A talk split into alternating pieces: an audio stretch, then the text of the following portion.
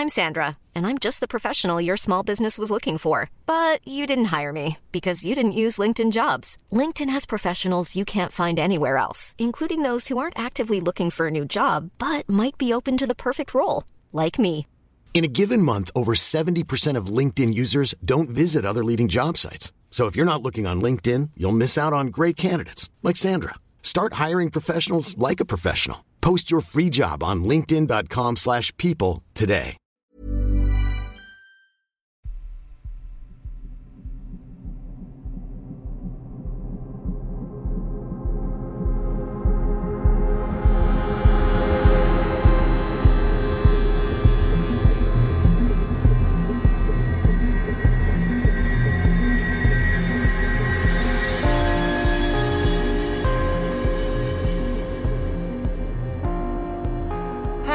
Welcome to mini episode two hundred seventy-one of Real Life Ghost Stories, and I have two spooky stories for you today, and the last story comes from February the twenty-first, twenty twenty-three, and story number one comes from Juniper. My dad has been working on cleaning and renovating his house for years. This is the home I lived in from the ninth grade until I graduated college and moved out. He often brings me stuff that he wants to get rid of and that I might want to keep. I have received clothes, pictures, knickknacks, et cetera. A few years ago, he brought me some of my diaries that he had found when clearing out my old room. Mostly, they were filled with short accounts of my day-to-day life and the ups and downs of friendships and crushes. Reading my own wildly vacillating feelings, I could only shake my head at my younger self. Literally one day, I loved this boy, and the next day, a different one. One day a fight with a friend was the end of the world. The next day we were best friends again. Oh, the teenage heart. Overall, I was a pretty boring, nerdy kid with nothing too astounding to recount until I found one standout entry. When I read this, some long forgotten memories started coming back to me that were frankly kind of disturbing. I've heard of people having repressed memories from traumatic events, and I believe that to be a true phenomenon, but I never expected it to happen to me. This is the diary entry as I wrote it in the eighth grade. July the ninth, nineteen ninety-nine. Last night I felt someone, maybe him, in my room. I was lying on my brother's bed because he was away and I could sense it behind me, but I didn't dare to turn around, so I ignored it. Seeing as he wasn't getting any reaction, he ran his fingers down my back, and it sent shivers up my spine. Still not wanting to turn around, I just scooted forward. Persistent as he was, he started breathing in my ear. I remember wanting to turn around and smack him, but my want not to turn overpowered it, so I just covered my ear with my hand and shut my eyes. I could sense that he was still there, though. Finally, seeing he wasn't going to get a rise out of me, he left. Just like that, he was gone. But he left behind his handiwork, however, where he touched my back. It gave me trouble all night. If I lay in one position for more than ten minutes, I had to move. It was one of my worst nights in a long time. Back to tonight. It's pretty wonderful. It's raining and there's a lightning storm going, but not as strong as it was when I first started writing. The small of my back is killing me, not literally, of course. My neck isn't helping the cause any either. I saw The Faculty tonight. Not the kind of movie you want to see before you go to bed. That's why I'm up writing. My mind's pretty much off of it now, but I'm going to go to try and get some sleep. Bye. Some points to make. Number one, I would have been excited to lay on my brother's bed because it was bigger than mine. I had a twin size and he had a full size bed. Also, just to piss him off. Number two, I'm saying that the touch of this entity caused me physical pain that was still enduring twenty-four hours later. Crazy. The backstory is that I had a friend at the time who deeply believed she was haunted by a demon that would attack her and torment her. This is not something I ever forgot, but my own encounters had been completely blotted from my mind. I was skeptical as to the reality of her experiences and wondered if she was telling me about her attacks for attention or sympathy, as I do not recall seeing any marks on her body. But I one hundred percent believed that she believed everything was happening to her. I tried to be supportive and comforting to her, while confused and unsure about what was actually happening. We were always intrigued by the paranormal and loved spooky things, but we were mostly just normal, kind of geeky kids. We had fun together and participated in science and academic clubs at school. We weren't dark, gothic teen girls seeking out contact with the other side or anything, so there was no obvious reason for a demon to be attached to my friend, I thought. But she did have a traumatic past, as she would come to share with me some pretty awful things that she had experienced as a child. But that is her story to tell, and I will not elaborate here. What I recalled after reading that diary entry was that within that first year of learning that my friend believed an entity was haunting her in her home, I sometimes felt a dark presence when I would sleep over there. We once thought we saw a shadow figure out her window in the yard at night. She told me to ignore it, then it wouldn't have the power to do anything. I do not think any closer contact occurred with me while I was in her house, but I would sometimes feel this presence in my own bed at night. I don't remember how many times I felt this entity at my back, but after reading that diary entry, I can recall that incident more clearly than any other. Although honestly, I still feel slightly removed from it. It's like something that I observed rather than felt, but I can tell from the way that I wrote about the experience that I was truly frightened and unable to even look at the presence I felt.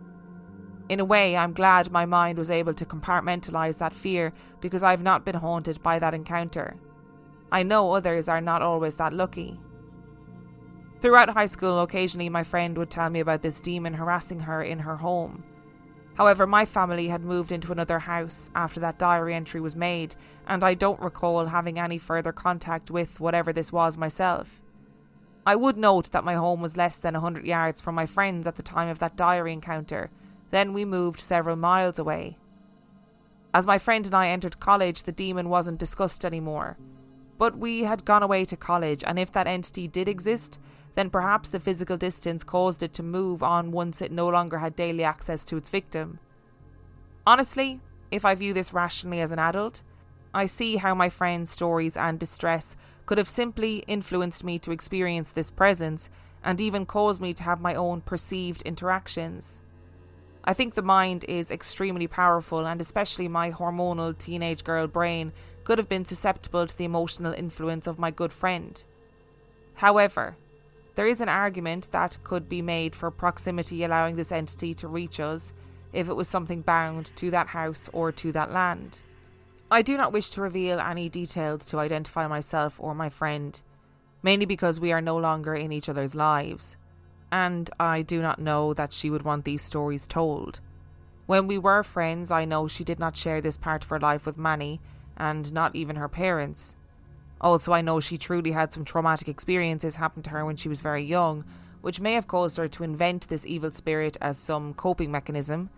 Or perhaps because she was a troubled soul, this demonic presence sought her out as a target.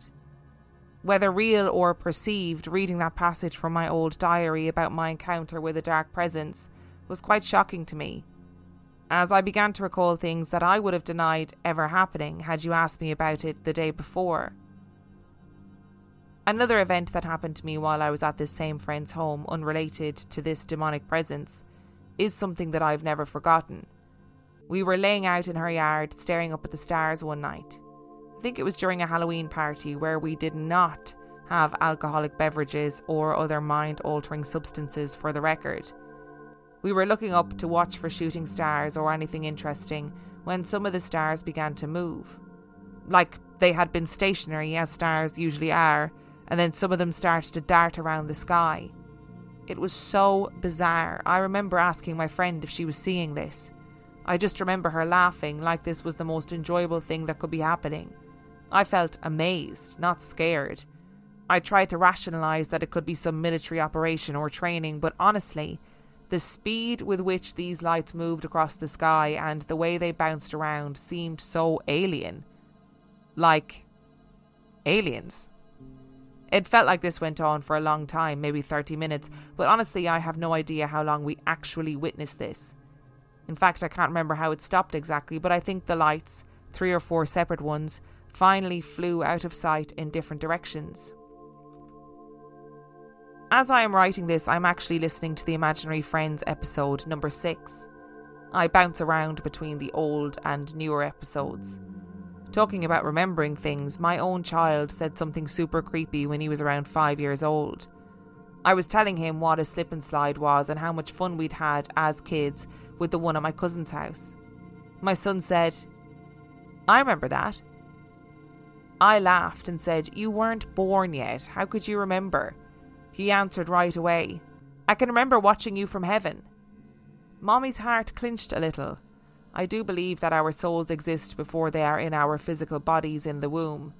So this really made me feel like that is true and think about how that veil between earthly life and spirit life is thinner for children. I think, Juniper, you've raised a very astute and important point about the paranormal.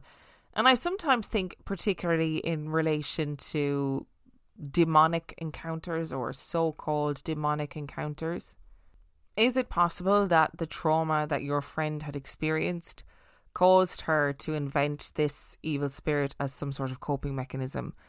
And I guess the the way to sometimes look at that is sometimes people will invent something like this without even realizing they're doing it, because you need something tangible to blame, to see as the destructor of your life, particularly when maybe the real destruction or the real trauma came from someone in your life who is meant to protect you or love you.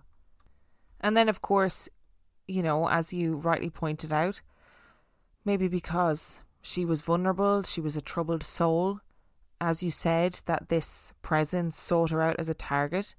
Like, which way does it work? And just to throw another possibility into the mix, is it like a Tulpa type situation where you create this entity by the energy that you put out into the into the world, essentially? But I think, Juniper, what you pointed out is kind of what's the most important thing, and that is that regardless of what this entity was or how it came to be, whether it was psychological, whether it was paranormal, whatever, your friend one hundred percent believed that these things were happening to her, and therefore to her it was one hundred percent real all of the time. And that's the important bit. And it was real enough that for you, you had experienced the entity at nighttime, or an entity at nighttime that, as you said, ran its finger down your spine, left you in pain. You could feel it breathing in your ear, so you covered your ear. And you wouldn't have remembered that if it wasn't for the diary being given back to you again by your dad. I mean, I would rather eat my own face than read my diary, I think, from when I was a teenager. I think I would be absolutely mortified if I had to read my own diary. That'd be haunting enough rather than anything else paranormal. Can we just gloss over the aliens quickly and quietly? Although I did go to see Asteroid City last week, the new Wes Anderson movie, and uh, the alien in Asteroid City was one of the best aliens in film that I have ever seen. But hearing those stories about things that you think are stars shooting around the sky at sort of inhuman speed it just scares the bejesus out of me. I love that you were both just lying there being like, lol, this is amazing, because I'd be like digging a hole to bury myself in.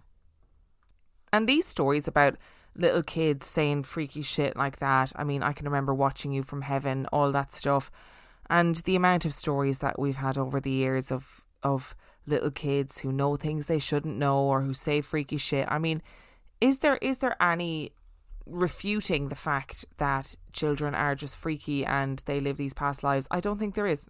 Okay, and now it's a fact. If you're looking for plump lips that last, you need to know about Juvederm lip fillers. With Juvederm Volbella X C and Juvederm Ultra X C, your lip look, whether it's subtle or bold, can last up to one full year with optimal treatment and no additional maintenance. Find a licensed specialist and see if it's right for you at Juvederm dot com today. That's J U V E D E R M dot com. Add fullness to lips in adults over twenty-one with Juvederm Volbella X C or Juvederm Ultra X C. Do not use if you have severe allergies or a history of severe allergic reactions, or if you're you're allergic to lidocaine or the proteins used in Juvederm. Tell your doctor if you have a history of scarring or taking medicines that decrease the body's immune response or that can prolong bleeding. Common side effects include injection site redness, swelling, pain, tenderness, firmness, lumps, bumps, bruising, discoloration, or itching. As with all fillers, there's a rare risk of unintentional injection into a blood vessel, which can cause vision abnormalities, blindness, stroke, temporary scabs, or scarring. For full, important safety information, visit Juvederm dot com. I'm Sandra, and I'm just the professional your small business was looking for. But you didn't hire me, because you didn't use LinkedIn Jobs. LinkedIn has professionals you can't find anywhere else, including those who aren't actively looking for a new job, but might be open to the perfect role, like me. In a given month, over seventy percent of LinkedIn users don't visit other leading job sites. So if you're not looking on LinkedIn, you'll miss out on great candidates, like Sandra. Start hiring professionals like a professional. Post your free job on linkedin dot com slash people today. And story number two comes from Nicole. Once when we were sitting in the living room of our old apartment building, my husband got very nervous and told me not to freak out. But there was a bald man sitting on the couch next to me. I didn't see him, but I somehow saw his reflection on our T V screen. When we were living at our last house, we had quite a few encounters that were definitely paranormal. It started out simple. Once my kids were in the front yard playing and I was in my bedroom, which wasn't far from the front of the house. I heard one of the kids say, "Mommy?" in a sing-song way. And when I went out to the front, the kids said, "What?" and I asked them who called me. Turns out none of them did. We had a running joke in the house that the house was haunted by Burnt Face Thomas. And I don't even remember where that name came from. Anyway, if one of the kids would get spooked, they'd say, "Go away, Burnt Face Thomas." One day my husband was trying to reignite the furnace in the hallway and a huge plume of flames shot out and singed his eyebrows and eyelashes.